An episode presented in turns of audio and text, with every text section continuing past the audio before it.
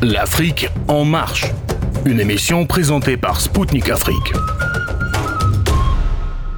Chers amis et fidèles auditeurs de Radio Spoutnik Afrique, mesdames et messieurs, bonjour. Je suis très heureux de vous retrouver pour une nouvelle édition de l'Afrique en marche. Cette euh, déclaration, à mon avis, une déclaration, comme j'ai dit tout à l'heure, une déclaration euh, très euh, explosive, une déclaration de guerre contre l'Algérie, vient à un moment où il existe une très grande campagne de dénigrement de l'Algérie. Mais ça, en fait, ça fait partie de ce qu'on appelle une guerre de quatrième génération, c'est-à-dire une guerre de l'information.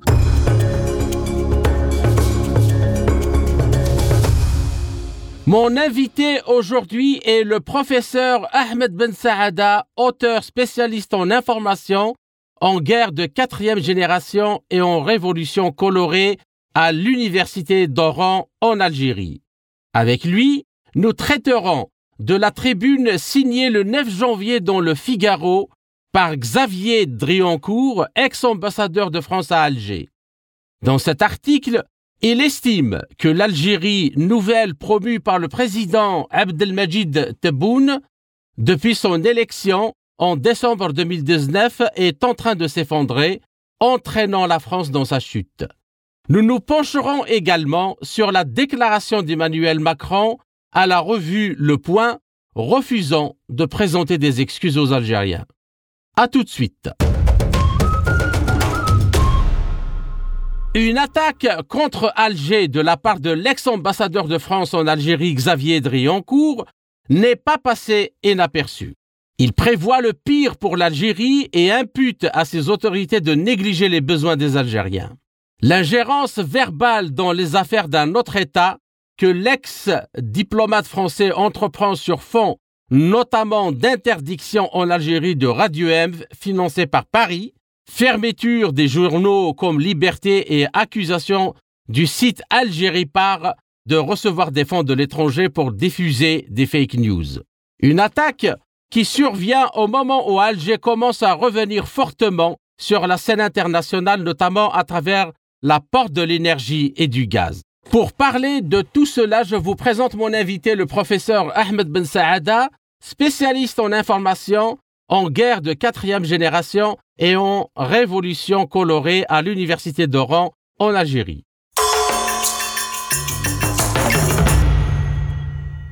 Monsieur Ben Saada, bonjour et merci de nous avoir euh, accordé cet euh, entretien. Bonjour et merci euh, pour votre invitation. Alors, moi, ma première question, Monsieur Ben Saada, qu'est-ce que vous inspire la tribune signée par Xavier Drioncourt dans le Figaro? Et alors que la France traverse une des plus graves crises politiques, économiques, sociales et énergétiques de son histoire, est-il approprié de déverser autant de propos à l'adresse de l'Algérie à la veille d'une visite imminente du président Tebboune à Paris Quelle analyse? Alors, euh, premièrement, euh, euh, il faut en fait comprendre qu'il s'agit d'un diplomate. Et dans le langage diplomatique, il y a des formulations assez, disons, politiquement correct.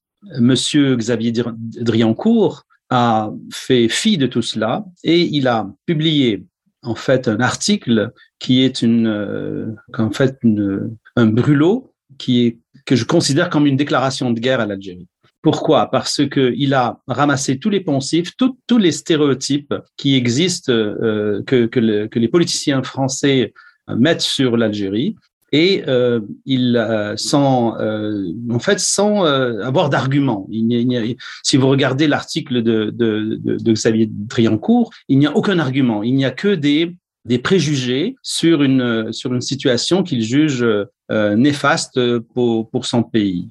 Ces propos sont virulents, ces propos sont inusités pour un, diplomate et c'est pour cela que j'ai tenu à lui répondre avec des faits, parce que euh, Monsieur Driancourt doit comprendre que lorsqu'on euh, attaque de cette façon euh, un pays, on doit à la limite argumenter euh, notre propos. Autre chose, ce qui attire l'attention dans cet article de Driancourt, qui est une charge à charge contre l'Algérie, c'est le timing. En fait, il vient au milieu d'un vacarme assourdissant de, médias français et internationaux contre l'Algérie. En fait, l'excuse, ce serait la fermeture d'un média qui s'appelle Radio M. Et j'ai montré, il y a de cela plusieurs mois, que euh, Radio M est un, est un média qui, euh, qui, euh, qui existe en Algérie, qui travaille en Algérie, qui est financé par par le, CFI, qui est un organisme, Canal France International, qui est un organisme financé par le ministère des Affaires étrangères françaises, c'est-à-dire le Quai d'Orsay. Euh, dans son article, euh, Xavier Driancourt prétend que, c'est une fausse information, alors que lui en 2014, dans date du financement de Radio M, travaillait au Quai d'Orsay. Donc, il doit être au courant que, que ce, média a été financé. Autre chose, il, euh, actuellement, l'ambassadeur qui était en poste euh, en 2014 et est actuellement directeur de la DGSE française peut l'informer de de, comment l'argent a été euh, utilisé par Radio M parce que l'ambassade de France a participé justement à ce financement. Et, et ce n'est pas à moi de lui dire parce que dans mon article concernant le financement de Radio M, j'ai donné des, euh, documents, j'ai montré des documents, j'ai donné des preuves et, des déclarations de, personnes qui travaillaient de ce temps-là à Radio M, qui prouvent que le financement bel, existe bel et bien. Alors, cette euh, déclaration, à mon avis, une déclaration, comme j'ai dit tout à l'heure, une déclaration euh, très euh, explosive, une déclaration de guerre contre l'Algérie, vient à un moment où il existe une très grande campagne de dénigrement de l'Algérie. Mais ça, en fait, ça fait partie de ce qu'on appelle une guerre de quatrième génération, c'est-à-dire une guerre de l'information. Trouver, en fait, on trouve un prétexte qui est la fermeture d'un d'un lequel on peut être d'accord ou ne pas être, d'accord. Par exemple, moi, j'ai bien dit que je n'étais euh, j'étais pas d'accord, je, n'approuvais pas l'emprisonnement des, journalistes dans le cadre de leur euh, fonction, de l'exercice de leur fonction. Maintenant, euh, si un État euh, décide la fermeture d'un média parce qu'il a reçu du financement étranger, ce n'est pas nouveau. La plupart des pays occidentaux le font. Et, euh, et, et, cette interdiction existe dans les textes de loi. Les textes de loi stipulent que tout média, tout journal, tout média ne doit pas recevoir de, de, de financement étranger. Alors, donc, à mon avis, toute cette campagne médiatique euh, anti-algérienne s'est engouffrée dans une brèche qui, euh, qui, qui concerne cette fermeture euh, de, de, ce média et l'emprisonnement de son, euh, de, son directeur. Autre chose, un diplomate qui a en fait occupé le poste d'ambassadeur à deux reprises en Algérie ne se permettrait pas de, d'écrire de tels propos dans un journal très lu sans l'aval de commanditaires qui est probablement euh, au niveau de, la France profonde, qui, euh, qui est très belliqueuse à l'égard de, de, de l'Algérie. D'accord. Donc, euh, juste pour rebondir euh, par rapport à ce que vous venez de dire, parce que Monsieur Driancourt a même dit que l'Algérie, entre guillemets, il met entre guillemets l'Algérie nouvelle que le président Tebboune euh, a essayé de promouvoir depuis qu'il est élu, est en train de s'effondrer. Et non seulement elle est en train de s'effondrer, elle, est, il est fort probable qu'elle qu'elle qu'elle entraîne la France dans sa chute. C'est un peu un propos qu'on ne comprend pas comment euh, cela peut-il euh, arriver? Et comme euh, vous l'avez dit, c'est un, le, timing est très important parce que l'Algérie revient sur la scène internationale, en particulier sur le, plan économique avec l'énergie et le gaz. Elle a une politique d'adhésion aux BRICS c'est-à-dire, euh, qu'est-ce que c'est que cette, cette idée-là de venir euh, dire que alors euh, que l'Algérie pourrait entraîner un, pays occidental dans, dans, la chute juste par le risque qu'il qu'il qui n'est pas encore réel de migratoire, alors que le média que vous citez, effectivement, euh, nous avons euh, consulté le, vos articles, il y a des éléments euh, trop bons, et nous ne sommes pas là pour faire le travail de la justice, et nous sommes contre l'emprisonnement des journalistes dans l'exercice de leur fonction. Mais le problème, c'est que tout ce vacarme-là, dans le contexte qui est, qui, est, qui est un peu changeant, c'est quand même bizarre d'un diplomate de haut niveau comme lui qui non seulement a été ambassadeur, mais était aussi un haut fonctionnaire du ministère des Affaires étrangères, de tenir un, tel euh, discours. En, effet, c'est assez bizarre. En fait, si euh, M. Driancourt pense que la chute de l'Algérie, faudrait d'abord s'entendre ce que ça veut dire la chute de l'Algérie, entraîne la France, c'est que la France n'est pas solide. La France est un pays du G7 et elle n'a pas besoin, en fait, de, l'Algérie ou d'un autre pays pour, pour sombrer. Ce que j'ai dit dans mon article, c'est qu'avec des diplomates de sa, de trempe, la France va tomber toute seule parce que un diplomate euh, est tenu au droit de réserve durant toute sa vie et, et ne pas euh, envenimer les relations entre son pays et le pays où il était ambassadeur. Ça, c'est c'est euh, contre toute logique euh, diplomatique. Et, et, le langage de, de, de Monsieur Driancourt était un langage totalement anti-diplomatique. Qu'il soit sorti euh, à ce moment-là pour dire de telles, de telles bêtises, parce que je juge que ce sont des bêtises, c'est que, euh, comme je le disais, c'est le prétexte est, Radio 1, mais en fait, l'Algérie a, toujours été visée par des euh, par des euh, des attaques comme on voit maintenant durant le Hirak c'était la même chose. C'est-à-dire que on utilise des de l'information pour attaquer le pays en fait en recrutant des, des des, des soi-disant personnalités pour dire des, des choses qui sont euh, peu crédibles. L'Algérie a, a, des problèmes, c'est sûr, euh, comme tous les pays du monde. Nous ne sommes pas une puissance de premier plan, mais nous avons quelque chose de très important, c'est que nous tenons à notre pays, nous tenons à notre souveraineté et nous, nous tenons à notre politique qui est extrêmement claire et nette. Et ça, ça dérange beaucoup de pays dans le monde. Euh, le fait que nous soyons pas alignés, le fait que nous voulons euh, euh rejoindre le BRICS, le fait que nous avons des positions contre Israël très très fermes et uniques dans ce dans, le dans tout le, monde arabe, le fait que nous tenons à l'indépendance du Sahara occidental. Je rappelle que la France est un des une des forces qui appuie le Maroc contre contre l'Algérie. Tout cela fait de nous une cible, une cible de, de ces attaques-là. Euh, de nombreux pays veulent nous voir euh, comme euh, la Libye ou la Syrie ou le Yémen. De nombreux pays travaillent à déstabiliser notre pays. Et je le dis pas comme ça, mais quand on voit cet acharnement avec des, des, des propos belliqueux qui sont qui n'ont aucun, euh, aucun fondement, aucun fondement, parce que moi j'aurais compris que Monsieur Driancourt puisse nous faire un cours euh, d'économie ou de, sociologie ou quelque chose avec des chiffres, avec des graphiques, avec des trucs, et ça, ça aurait été intéressant de voir ça. Mais il n'y a que sa parole, il n'y a que ses propos, il n'y a que ses c'est euh, c'est euh, en fait c'est euh, c'est cauchemar parce que l'Algérie doit doit lui lui de lui faire des cauchemars pour en parler de cette façon. Donc comme je le disais, les richesses de l'Algérie, sa position géostratégique, ses positions politiques en font une cible et, nous devons toujours, en tant qu'Algériens amoureux de, ce pays, nous tenir prêts à répondre à ce genre de provocation.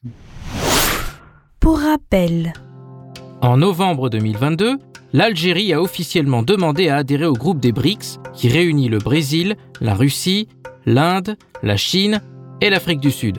Le président Tebboune a déclaré que son pays espère rejoindre cette organisation en 2023. Plusieurs autres États, dont l'Argentine, l'Iran, l'Indonésie, la Turquie, l'Arabie saoudite et l'Égypte, veulent rejoindre ce bloc économique qui promeut la construction d'un monde multipolaire plus juste et plus équitable. Une autre chose, euh, Monsieur Ben Saada, c'est c'est en fait un, peu l'ambivalence euh, dans ce discours qui, ne, qui attire un peu notre attention. C'est que Monsieur Drioncourt, il fait tout un, tout un bruit ou un, euh, il, il, fait une dissertation sur la question de la fermeture de, de Radio M, mais il dit pas mot, il souffle pas mot sur la fermeture de Sputnik, par exemple, ou la fermeture de RT en France, juste parce que c'est un média euh, qui a, c'est des médias qui appartiennent à un pays qui ne sont pas de, de avec lesquels la France n'entretient pas euh, de relations, euh, disons, amicales. Et d'autre chose, dire que c'est l'Algérie qui va entraîner la chute de la France, avant de dire ça, c'est-à-dire qu'on aurait aimé aussi entendre, comme vous venez de le notifier à juste titre, entendre un mot sur la situation économique en France. C'est quand même pas l'Algérie qui a provoqué l'endettement euh, abyssal de la France, c'est pas l'Algérie qui a provoqué la fermeture de centaines d'entre milliers d'entreprises en 2022 et, mis euh, des, millions de gens euh, au chômage. Et ce n'est pas encore euh, l'Algérie qui a créé le, le, la pauvreté dont sombre environ 10 millions, plus de 10 millions de Français qui vivent en dessous du, du seuil de pauvreté. Donc, quoi le, c'est-à-dire euh, braquer le. Ce qu'on ne comprend pas, qu'est-ce que c'est que qu'est-ce qui pourrait euh, motiver une telle euh, un tel propos? Alors. En fait, Monsieur Driancourt ne fait que redire ce que les médias français disent depuis depuis le début en fait du conflit entre l'Ukraine et, et, la Russie, c'est en fait de, de, de, de, cacher la vérité de cacher la vérité. Mais les peuples ne sont plus dupes avec, euh, nous sommes à l'ère de la, des médias sociaux, euh, de la, de la, de l'information, etc. Il est clair que le discours de dire moi je, je, suis contre la fermeture de Radio M, alors que je dis bien que Radio M, j'affirme que Radio M a été financée par l'étranger, et de ne rien dire sur la fermeture, ou alors même plus encore, d'approuver la fermeture de Sputnik et de, et de Today en France, et de ne rien dire sur l'emprisonnement de, de, Julian Assange, de, de, dire quelques mots sur le, sur le meurtre de Shirin Abu Akleh par le, par le, par l'armée euh, sioniste. Pourquoi ne pas avoir fait Regardez bien, il y a un journaliste qui est en prison, il y a un média qui est fermé, il y a tout un tollé. En Israël, on tue on tue délibérément, délibérément une journaliste, puis il y a à peine quelques petites voix qui se, qui se lèvent. Est-ce qu'il y a eu un tollé? Est-ce qu'il y a eu une guerre médiatique contre Israël? Jamais. Pour rappel. La journaliste d'Al Jazeera Shirin Abu Akleh a été tuée lors d'une opération militaire israélienne en mai 2022 en Cisjordanie. Al Jazeera et les autorités palestiniennes avaient alors demandé une enquête internationale sur sa mort. Saal a reconnu plus tard la possibilité qu'il ait été à l'origine du tir mortel. Est-ce qu'il y a des gens qui sont levés pour dire Russia Today et Sputnik sont des médias et ils ont le droit à la parole C'est ça la liberté d'expression. La liberté d'expression, c'est de dire une idée et son inverse et son contraire. Ce que moi je reproche, je reproche à Radio M, c'est que au-delà du fait qu'elle soit financée par euh, par des puissances étrangères, c'est que l'utilisation de Radio M a été euh, partiale. À Radio M, on n'invitait que les gens qui pensaient de la même façon que le directeur et, la, et, la, toute la clique qui tournait autour de, du directeur de, de Radio M. Si, si, vous avez une idée contraire, on vous invite pas. Je n'ai jamais été invité. Pourquoi? J'ai écrit des dizaines et des dizaines d'articles sur le Hirak. J'ai écrit un livre sur le Hirak qui a fait le buzz. Je n'ai jamais été invité. J'ai même été ridiculisé en, en ligne et ces gens-là nous disent que ce sont eux les porte-étendards de la liberté d'expression, de la démocratie. Radio M n'a invité que des, les, ce que j'ai appelé les ténors de la, de la, du Hirak, ceux qui demandaient à ce qu'il y ait une phase de transition. C'est un, un point de vue que, qu'on peut, qu'on peut débattre. Mais pourquoi ne pas avoir invité des gens comme moi qui ne sont pas pour cette option, qui sont pour l'option beaucoup plus sécuritaire qui, qui a été suivie? Pourquoi? Pourquoi ne, pas donner la chance à d'autres personnes d'expliquer un autre point de vue? Et c'est ces gens-là que Driancourt nous dit que ce sont eux le dernier carré de la liberté d'expression. Concernant euh, votre question sur l'économie, c'est vrai. M. Driancourt devrait se poser question fondamentale. Pourquoi la politique française à l'égard de la Russie et son positionnement unilatéral avec euh, l'Ukraine a provoqué autant de désastres dans l'économie française? Toutes les sanctions qui ont été prises unilatéralement contre la Russie en suivant les injonctions et, le dictat de, de leurs amis américains ont provoqué ce qui était ce qu'on voit actuellement en Europe.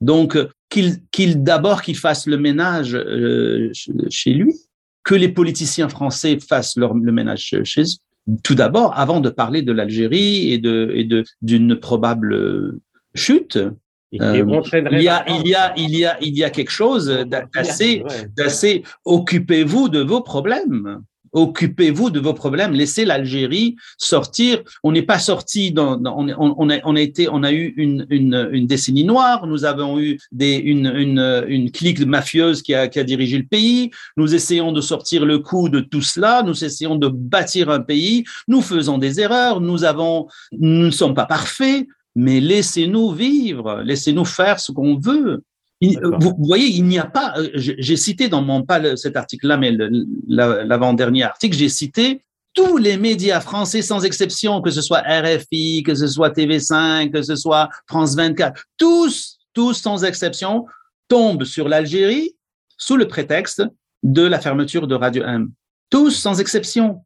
Ce n'est pas normal qu'il n'y ait pas une seule voix discordante dans le pays des Lumières, dans le pays des Lumières, de dire non, non, non, mais peut-être qu'il y a une autre explication à cela. Non, tous les médias sont contre l'Algérie, tous les médias sans exception. Et se met un diplomate, une personne qui est censée avoir un langage mesuré. Il se met de la partie. D'accord. une dernière question pour cette première partie de notre entretien, euh, professeur euh, Ben. J'aimerais faire appel à votre euh, savoir euh, de spécialiste en guerre de quatrième génération et des révolutions euh, colorées. Et vous demandez de partager avec nos auditeurs votre analyse sur ce discours. Est-ce que vous voyez dans le discours qui a été tenu par M. Driancourt des signes de ce genre de, de, de, de tentative et euh, qui rentre un peu dans le ce que les ONG euh, qui font de la promotion entre guillemets de la démocratie, euh, notamment celle américaine et britannique. Alors, une guerre, en fait, une guerre de quatrième génération, c'est une guerre qui se base sur l'information. En fait, une guerre de quatrième génération cherche à contrôler l'opinion publique d'un pays avec des informations, des informations fake ou, ou biaisé, ou on vous donne pas toute l'information, ou euh, ce qu'on appelle euh, le, mensonge par, par, omission. Ok?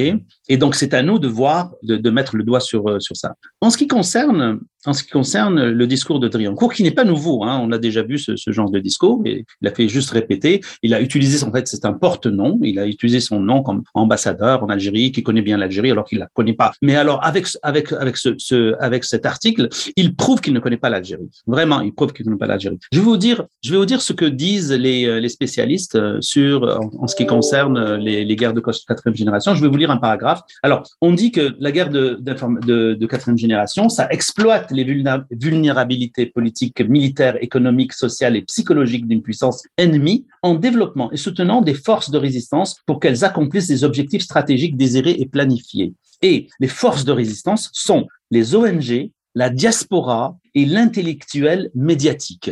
C'est-à-dire qu'on va chercher des intellectuels médiatiques, puis on va leur faire dire ce que un discours qui est euh, négatif par rapport au pays. Donc, exploiter les vulnérabilités politiques, militaires, sociales, économiques et psychologiques d'une puissance ennemie, c'est exactement ce qu'a fait ce qu'a fait Monsieur Driancourt dans son euh, dans son euh, dans, son papier. En développant et soutenant des forces de résistance. Les forces de résistance, c'est les forces qui sont à l'intérieur. Les ONG, il y en a beaucoup. Moi, j'avais euh, dans mon livre sur le, les ténors de, de du Halak, j'avais j'avais parlé d'ONG comme la Ligue algérienne des droits de l'homme, Rassemblement Action Jeunesse, la Rage, CFDA, et beaucoup beaucoup de d'ONG qui recevait des financements de, de, de, la National Endowment for Democracy, par exemple, et qui était en, en, première, en première ligne dans le Hirak et qui, et qui poussait à une confrontation qui poussait justement à ce que j'ai appelé tout à l'heure la, la, la, phase de transition. Alors que tous ceux qui voulaient, qui, qui voulaient, qui voulaient avoir le, le, le, un, un, changement euh, basé sur la Constitution,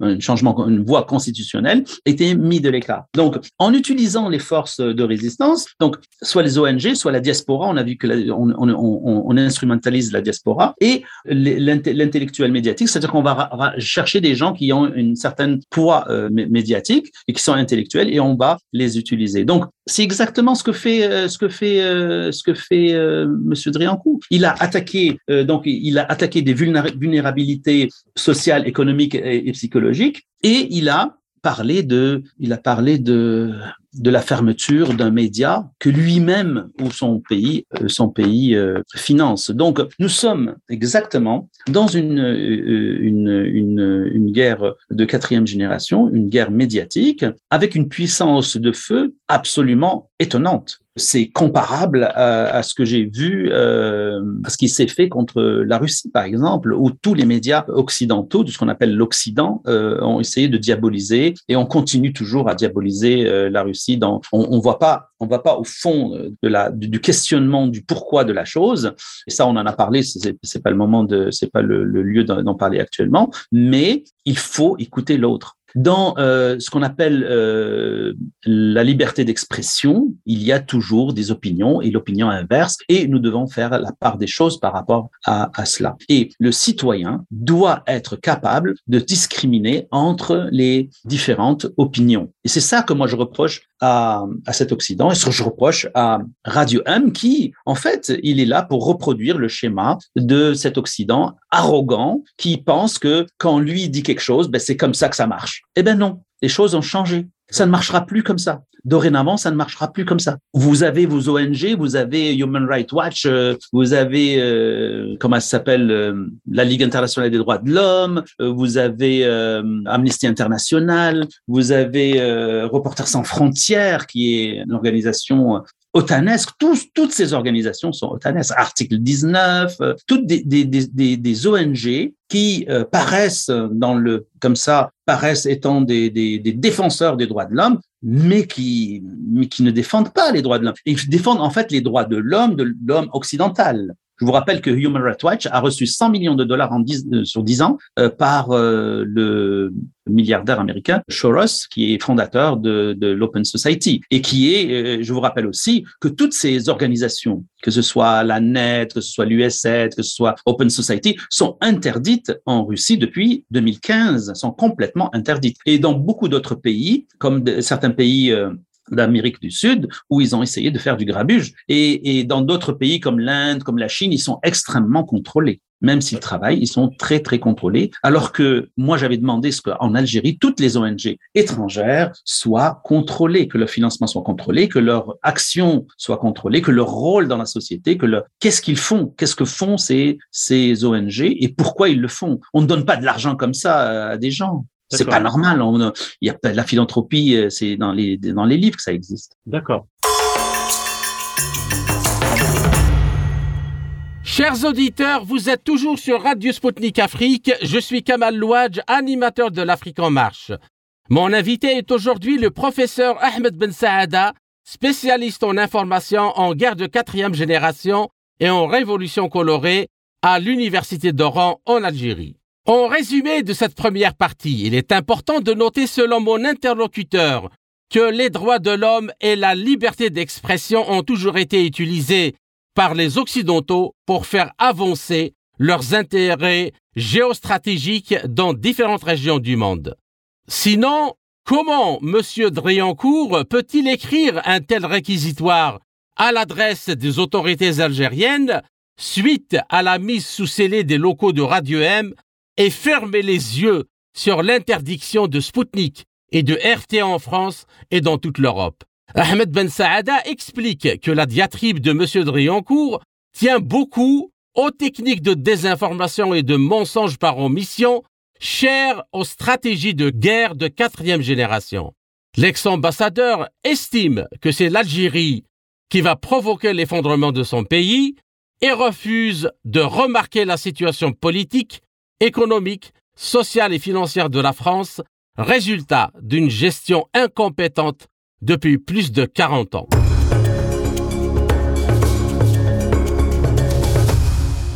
Je suis Kamal Louadj, animateur de l'émission L'Afrique en marche sur Radio Sputnik Afrique. Bienvenue à ceux qui viennent de nous rejoindre pour la seconde partie de notre émission.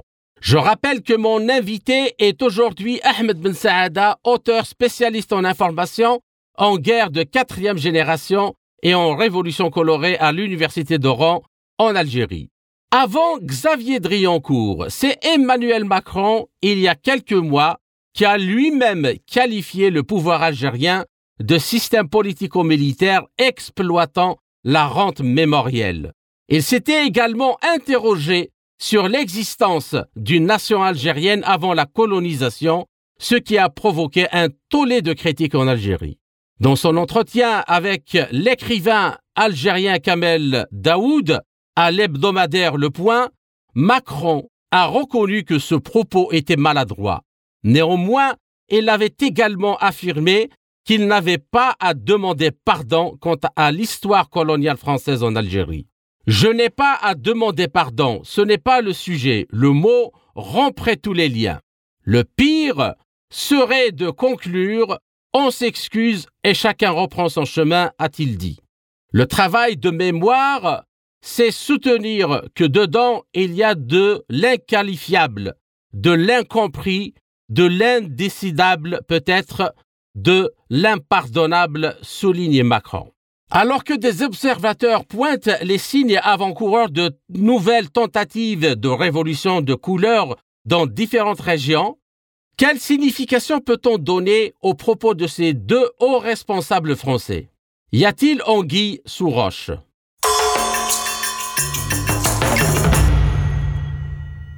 En fait, depuis, euh, euh, le conflit entre euh, la Russie et, et, l'Ukraine, l'Occident a montré en fait son vrai visage. Il se cachait derrière les droits de l'homme, la démocratie, etc. Et s'est rendu compte en fait que ce qu'on appelle Occident, c'est-à-dire des pays qui sont inféodés à, à l'OTAN, ne cherchent que ses intérêts. Les intérêts des autres pays passent après. Et nous avons vu de manière, je dirais, pédagogique, ce qu'on appelle le deux poids deux mesures. Le deux poids deux mesures en ce qui concerne la liberté d'expression, le deux poids deux mesures en ce qui concerne l'accès aux ressources, euh, ressources énergétiques, par exemple, le deux poids deux mesures en ce qui concerne la démocratie, la nourriture aussi, sur la nourriture, etc. Beaucoup de bateaux ont été envoyés de de, euh, de Russie et d'Ukraine et qui ont été détournés. Exactement, comme comme vous vous rappelez qu'on qu détournait des masques aussi sur les tarmacs de certains. Donc, il y a donc euh, ce, conflit malheureux parce qu'il y a des gens qui meurent, etc. On aurait aimé que le problème se règle sans la mort de personne parce que personne ne peut être pour, pour les guerres à moins que ce soit une guerre euh, comme la nôtre, une guerre de, de, de libération. Mais disons que cette, ce conflit a permis justement de montrer le vrai visage de cet Occident arrogant, de cet Occident avec un, une histoire extrêmement noire et qui se drape dans des toutes les en fait euh, toutes les, les, les idées euh, progressistes, mais en fait qui qui sont utilisées à mauvais escient. Et, et donc donc nous avons vu que quand il y a eu le, le premier vote contre, contre pour contre l'invasion de, de, de la, la, le conflit entre la Russie et le et le et, et l'Ukraine, de nombreux pays se sont abstenus et, et ça, ça, ça avait provoqué un, un séisme parce que c'est à mon avis la première fois Absolument. que l'Occident se retrouve tout nu parce qu'avant, c'était les idées des Occidentaux passaient en premier et il y avait beaucoup, beaucoup de suiveux de peur de d'avoir à, à, payer les pots cassés par la suite. Donc, donc euh, ces votes à l'ONU ont montré euh, que l'Occident est bien esselé actuellement et que, en fait, les peuples ne veulent plus suivre cet Occident belliqueux, cet Occident qui, euh, qui ne provoque que des guerres, cet Occident qui a, qui a, qui a causé euh, énormément de, de, de choses négatives dans l'humanité depuis des siècles et que les gens veulent vivre veulent vivre selon leur mode de vie à eux et non pas celui qui est imposé par euh, cet Occident euh, colonisateur qui était euh, colonisateur et qu'il est toujours parce que actuellement nous sommes dans une néocolonisation. Donc ce changement, ce changement de paradigme au niveau international, géopolitique international, ne laisse pas indifférent cet Occident. Et ce qu'on voit actuellement contre l'Algérie dont on parlait tout à l'heure, cette guerre absolument absurde, guerre médiatique absurde contre l'Algérie, n'est qu'un élément de, de cette volonté de déstabiliser les pays pour pouvoir mieux les, les domestiquer, entre guillemets, et placer des gens à leur solde pour bien profiter des richesses de ces pays. Et comme, comme nous le savons, l'Afrique est un grand réservoir de matières premières et c'est un grand réservoir de main-d'œuvre. Et donc, euh, c'est clair que, l'Occident ne va pas rester euh, les bras croisés. Et comme on ne peut pas faire de guerre directe, à moins que dans certaines quelques exceptions qu'il y a eu récemment, on préfère faire des, des guerres euh, sous couvert de droits de l'homme, sous couvert de démocratie, etc., qu'on appelle les, révolutions euh, colorées et des guerres, ce qu'on a, a, appelé des guerres de quatrième génération, parce que les guerres de quatrième génération et les révolutions colorées ne sont pas coûteuses en termes d'argent et ne sont pas très coûteuses en termes de vie humaine. Donc, euh, on essaye d'utiliser ça. Et moi, je prédis que dans les prochaines années, euh, plus euh, l'Occident va se sentir euh, va se sentir acculé vers ce qu'il devrait être parce que pendant trop longtemps l'Occident a mené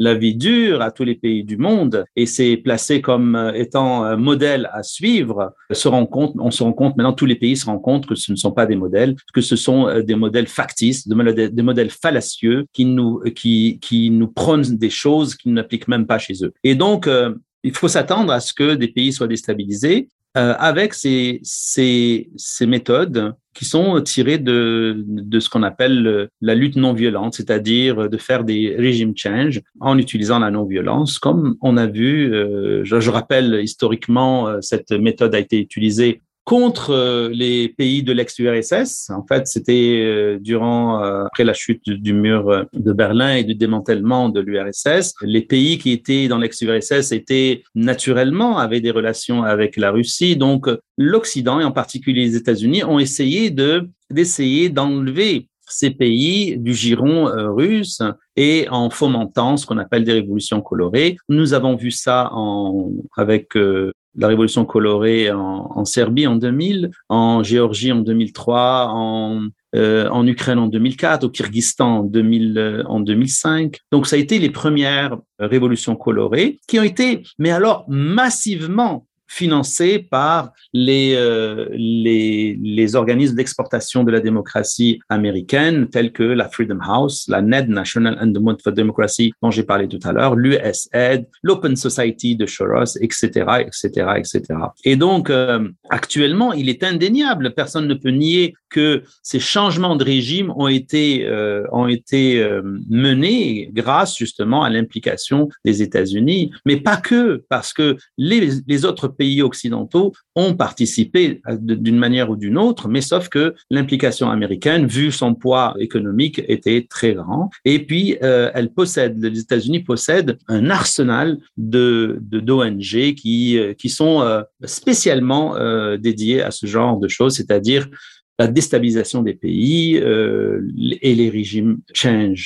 Donc, j'ai montré dans mon livre euh, Arabesque américaine puis Arabesque, en premier sorti en 2011, l'autre en 2015-2016, que en fait, les, les révolutions, euh, ce qu'on appelle le, printemps arabe, n'est qu'un continuum de euh, des révolutions colorées, mais à la sauce arabe. C'est-à-dire que nous euh, les, les, les mêmes méthodes ont été utilisées, c'est-à-dire la formation de cyberactivistes bien avant le printemps arabe, le financement d'ONG autochtones, c'est-à-dire à l'intérieur du pays, et en fait, la formation à ce qu'on appelle la démocratisation made in USA.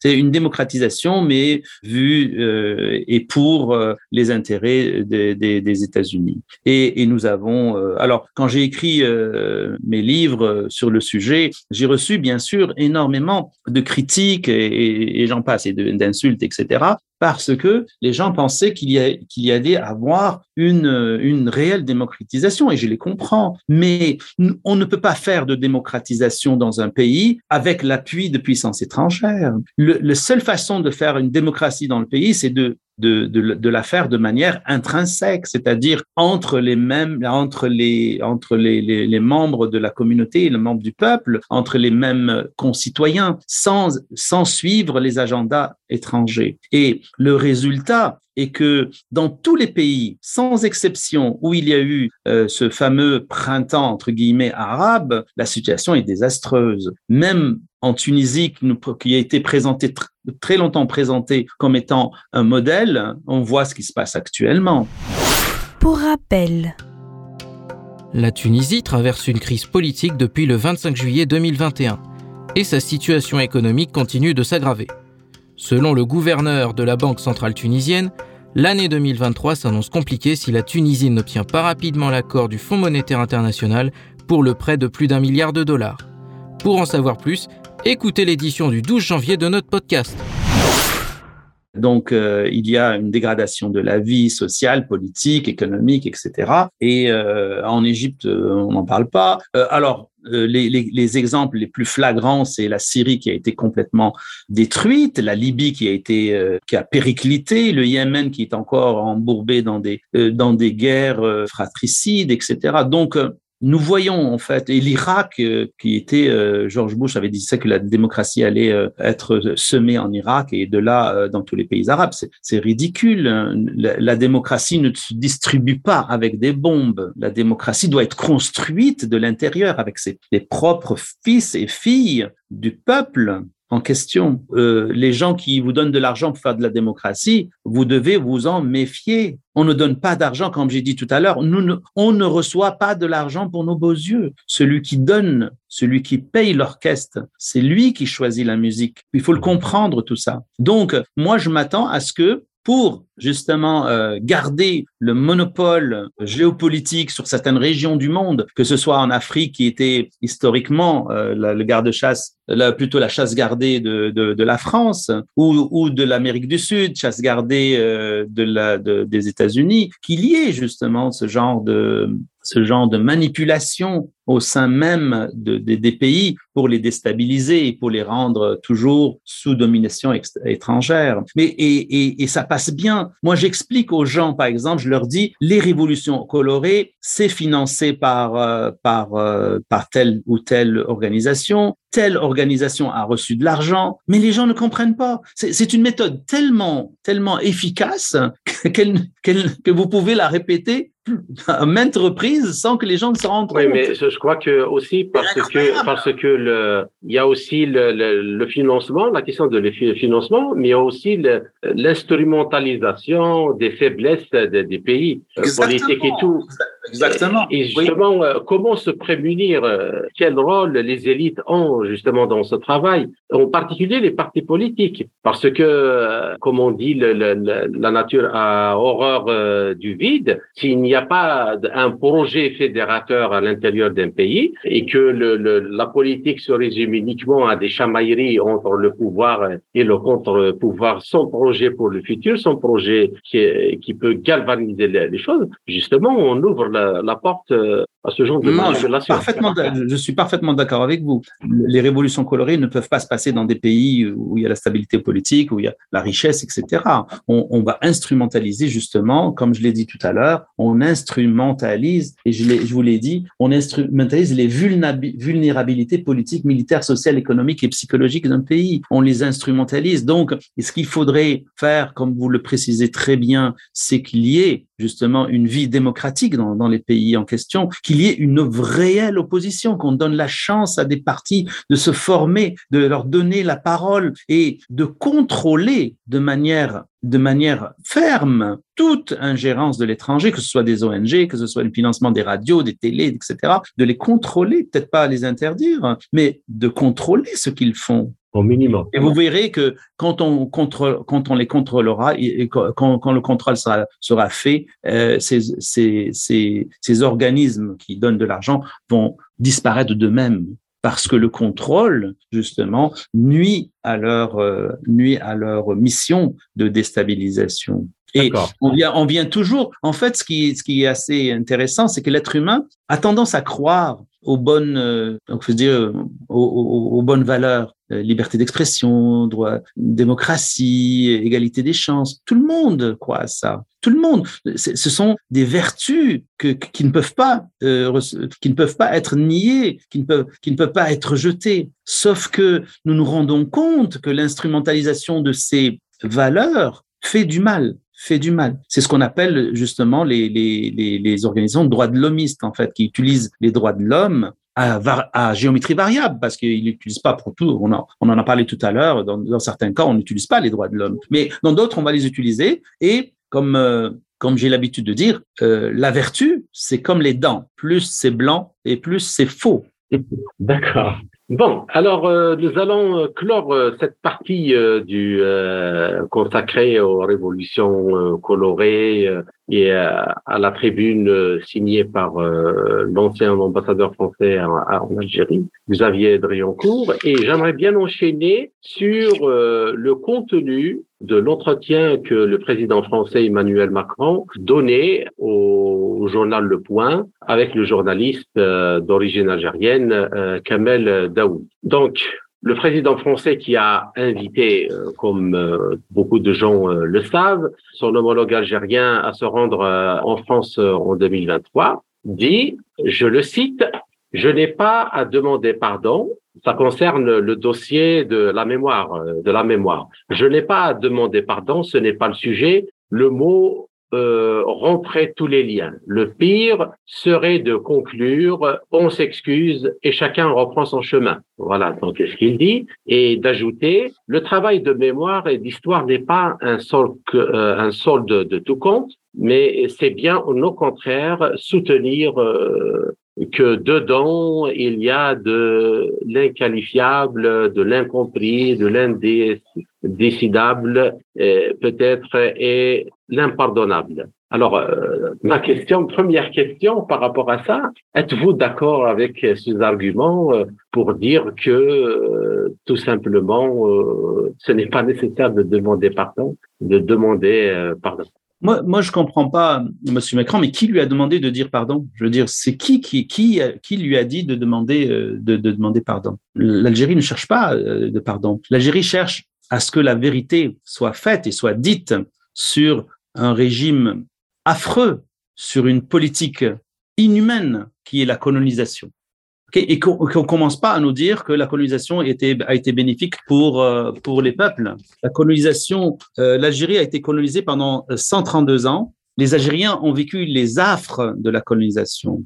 Et ça prendrait des émissions complètes pour euh, parler de ce que les Algériens ont vécu. Et d'autres peuples aussi. Mais entre l'Algérie et la France, il y a 132 ans d'exaction. 132 ans d'exaction. Et ce n'est pas quelques mots bien choisis, d'ailleurs avec un style beaucoup plus diplomatique que celui de Xavier Driancourt, ça, je le reconnais, beaucoup plus diplomatique. Mais le fond du sujet n'est pas là. Le fond du sujet, c'est de reconnaître qu'il y a eu des, exactions de l'armée française, des viols, des enfumades, des, on a coupé, on a tué des gens puis on leur a coupé les oreilles, on a planté des têtes, les têtes que vous avez dans le, dans le musée de l'homme à, à, à Paris, ce sont des têtes qui ont été plantées, coupées et plantées dans les, dans les souks algériens pendant pendant l'invasion de l'Algérie euh, dans les dans le, le, 19 au 19e siècle et la vraie, les, les, les vraies choses, c'est remettre les archives à l'Algérie, remettre une copie des archives à l'Algérie. Pourquoi les Français gardent des têtes?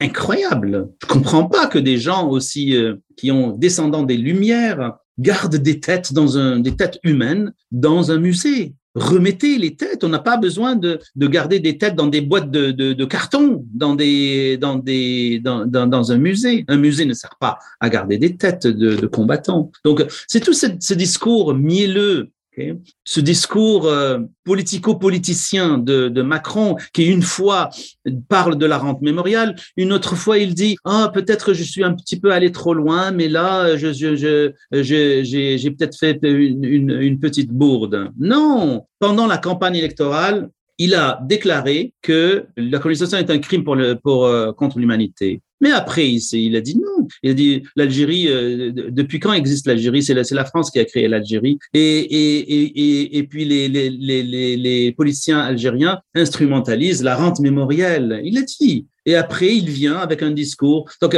euh, il souffle le chaud et le froid comme en fonction de, des, des situations politiques dans son pays. En fait, c'est ce qu'il fait. OK? Et euh, ce qu'il faut se demander aussi par rapport à cette interview, c'est un, le timing. Pourquoi maintenant, alors que nous avons dit que l'Algérie subit actuellement une guerre de quatrième génération. Et pourquoi avec Kamel Daoud? Pourquoi avec ce monsieur en particulier? Kamel Daoud, j'ai écrit un livre sur lui en 2016 où j'ai montré que tout son discours était pro-colonial. J'ai même dit que Kamel Daoud est, d'après en fait une grille de lecture d'un grand sociologue tunisien qui s'appelle Albert Memmi, que la grille de lecture, la grille de définition du néocolonisé de Albert Memmi s'appliquait très bien à M. Daoud. Et c'est en analysant ses discours par rapport à la colonisation, par rapport à, la langue arabe, par rapport à l'islam, par rapport à tout, toutes ces, toutes ces euh, les choses pour lesquelles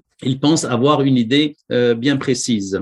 Et ce qui m'a dérangé dans cette, euh, dans cette interview, c'est le passage suivant. Je vais vous le lire c'est Kamel Daoud qui pose la question. Du côté algérien, la demande d'excuses sert à valider un récit uniforme, sans travail sur soi. On pense que si la France s'excuse, cela valide le récit national algérien dans sa totalité artificielle. Cela nous dispensera de la reconnaissance de l'histoire dans sa complexité. Ces milliers de morts entre Algériens durant cette période. La demande d'excuses à la France sert parfois à dérober à la vérité et arbitre faussement l'histoire. En France, comment est perçue cette demande formulée tardivement par en Algérie? Mais je rêve. Ce n'est pas une question, c'est une. il est en train d'affirmer des choses. Kamel Daoud est en train d'affirmer des choses que, en fait, la demande d'excuses serait exploitée par par les Algériens. Mais il n'y a pas eu d'excuses. De, il n'y a pas eu. Euh, Macron ne s'est pas excusé. Mais pourquoi il répond à la place de Macron Moi, si, si on m'avait pas dit que c'était que c'était Kamel Daoud qui a, écrit ça, parce que c'est en gras qui a posé la question, j'aurais pensé que c'est la, la réponse, ça, ça aurait pu être la réponse de Macron. Mais regardez ce que Macron répond. Vous, vous pouvez le dire ainsi, mais pas moi. Voyons donc. Ça veut dire que, en fait, Macron met ses propres mots dans la bouche de, de Kamel Daoud parce que ça passe. C'est ce qu'on appelle, c'est ce qu'on appelle un alibi ethnique. C'est-à-dire qu'il y a certaines choses que des soi-disant Algériens, Arabes, musulmans peuvent dire et ne pas être traités de racistes ou de, ou d'autres choses ou de néocolonialistes, mais pas, mais pas un Français. C'est assez bizarre.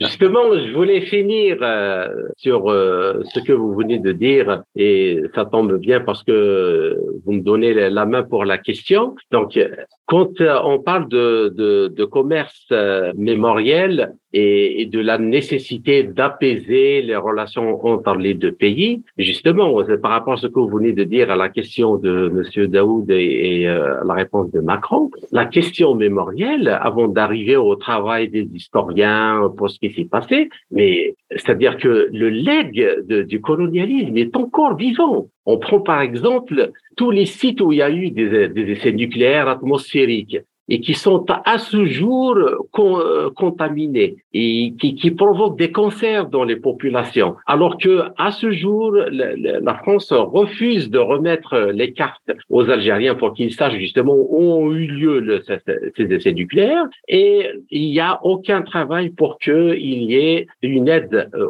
française ou même internationale avec euh, l'intermission de la France pour décontaminer les, sols, ces immenses sols qui sont à nos jours euh, contaminés par des déchets radioactifs qui ont des durées de vie de, de, millions d'années. À part ça, il y a aussi les, les, les, les, bombes antipersonnelles qui ont été implantées à la ligne Maurice et échelle des de, de côtés de, de, des frontières à la Tunisie et au Maroc et qui continue à tuer. Bon, l'armée algérienne, elle a fait beaucoup de choses pour euh, déminer les, les terrains, mais tant qu'on n'a pas, tant que là, les Algériens n'ont pas eu les cartes où ont été plantées ces, ces, ces mines antipersonnelles, on, euh, je crois qu'ils ont raison de dire que ils sont pas sûrs que vraiment ces, ces sols sont sont euh, sont euh, sécurisés. Et en plus de ça, vous avez la question des archives. C'est que ce n'est pas uniquement l'archive de la colonisation. Il y a même l'archive de la de, de, la période ottomane qui a été euh, pris euh, d'Algérie en, France et aussi la, restitution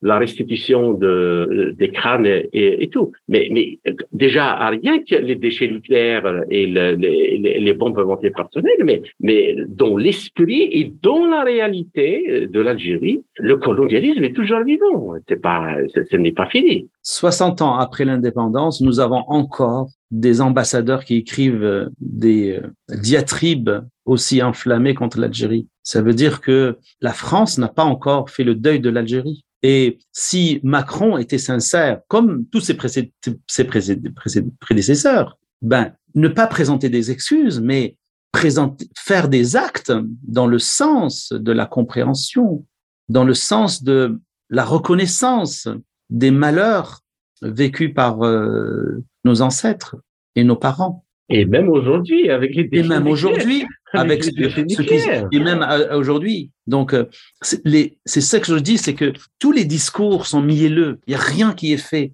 À chaque fois, on vous donne un os. Ah, on va vous donner quelques crânes.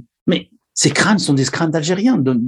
Je veux dire, même si c'était des crânes de, je ne sais pas, je ne sais pas où. Vous savez, j'ai donné une conférence l'année passée sur euh, justement cette histoire de crâne. Et il y a un officier, un officier qui était avec euh, euh, Napoléon, qui est mort sur le sol russe.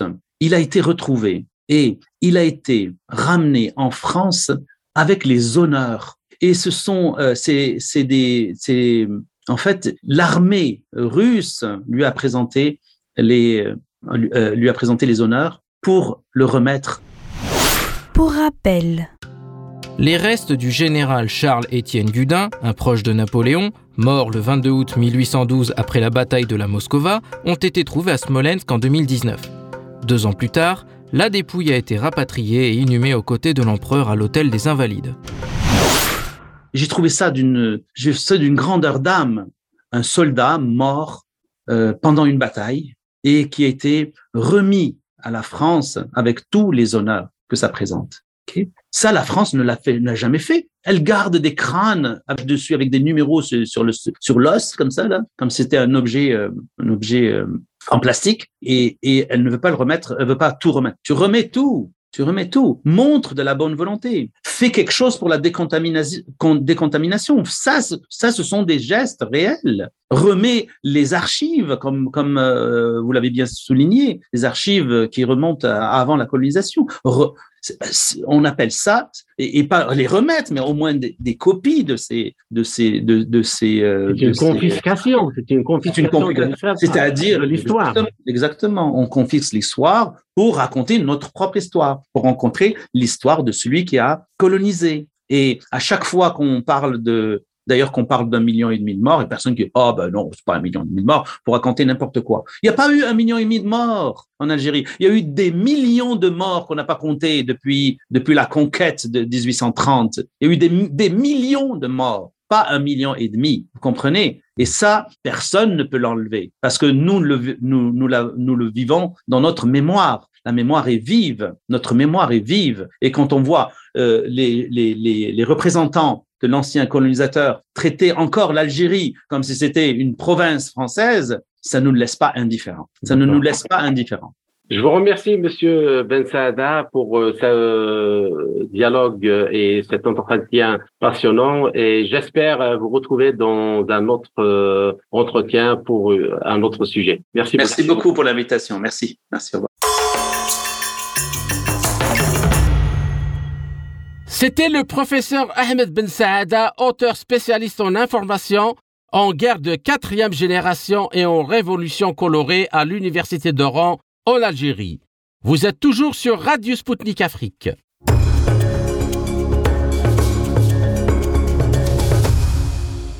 Accuser le pouvoir algérien de système militaro-politique exploitant la rente mémorielle pour dédouaner la France de ses crimes coloniaux relève, selon Ahmed Ben Saada, de la manipulation et du déni de réalité. Et pour cause, l'héritage désastreux de la France coloniale en Algérie fait encore et toujours des victimes algériennes. En effet, à ce jour, soit 60 ans après l'indépendance de l'Algérie, la France refuse de déclassifier les archives liées à ces essais nucléaires dans le Sahara. Les Algériens ne savent toujours pas où ont eu lieu exactement ces essais afin de délimiter les zones contaminées par les déchets radioactifs et procéder à leur décontamination. À ce jour, aucune aide, ni dans un cadre bilatéral ni multilatéral, n'a été apportée par la France à l'Algérie pour régler ce problème qui porte encore atteinte à la santé et à la vie de ses citoyens selon des rapports de l'Agence internationale à l'énergie atomique. Idem pour les cartes d'implantation des bombes antipersonnelles aux frontières entre l'Algérie et la Tunisie, à l'est, et l'Algérie et le Maroc à l'ouest. L'armée algérienne a déminé toutes ces zones, mais tant qu'elle n'a pas reçu les cartes des lieux exposés, le risque zéro est exclu. Il y a également la question des archives que la France refuse de remettre à l'Algérie, notamment celles concernant la période ottomane, soit avant la colonisation française, et les crânes des résistants algériens entreposés dans des musées à Paris. Ceci sans parler de l'indemnisation des victimes des essais nucléaires et des bombes antipersonnelles. Aussi, nous voyons bien qu'il ne s'agit pas d'excuses sur des méfaits lointains de la colonisation relevant de la mémoire collective. Il faut régler des problèmes réels, plus que jamais actuels et actifs, légués par la France coloniale en Algérie. Ainsi, c'est aux politiques français qui se gargarisent de discours sur l'exploitation de la rente mémorielle d'assumer leurs responsabilités pour les résoudre. Au lieu de cela, ils préfèrent jouer aux apprentis sorciers pour ressusciter un projet mort et enterré au Moyen-Orient dans le but d'en faire un printemps africain. Les gens, notamment les Africains, ne sont plus dupes. C'était Kamal Louadj, merci de nous avoir suivis. Je vous donne rendez-vous pour une prochaine émission très bientôt. Chers amis, au revoir. L'Afrique en marche, une émission présentée par Spoutnik Afrique.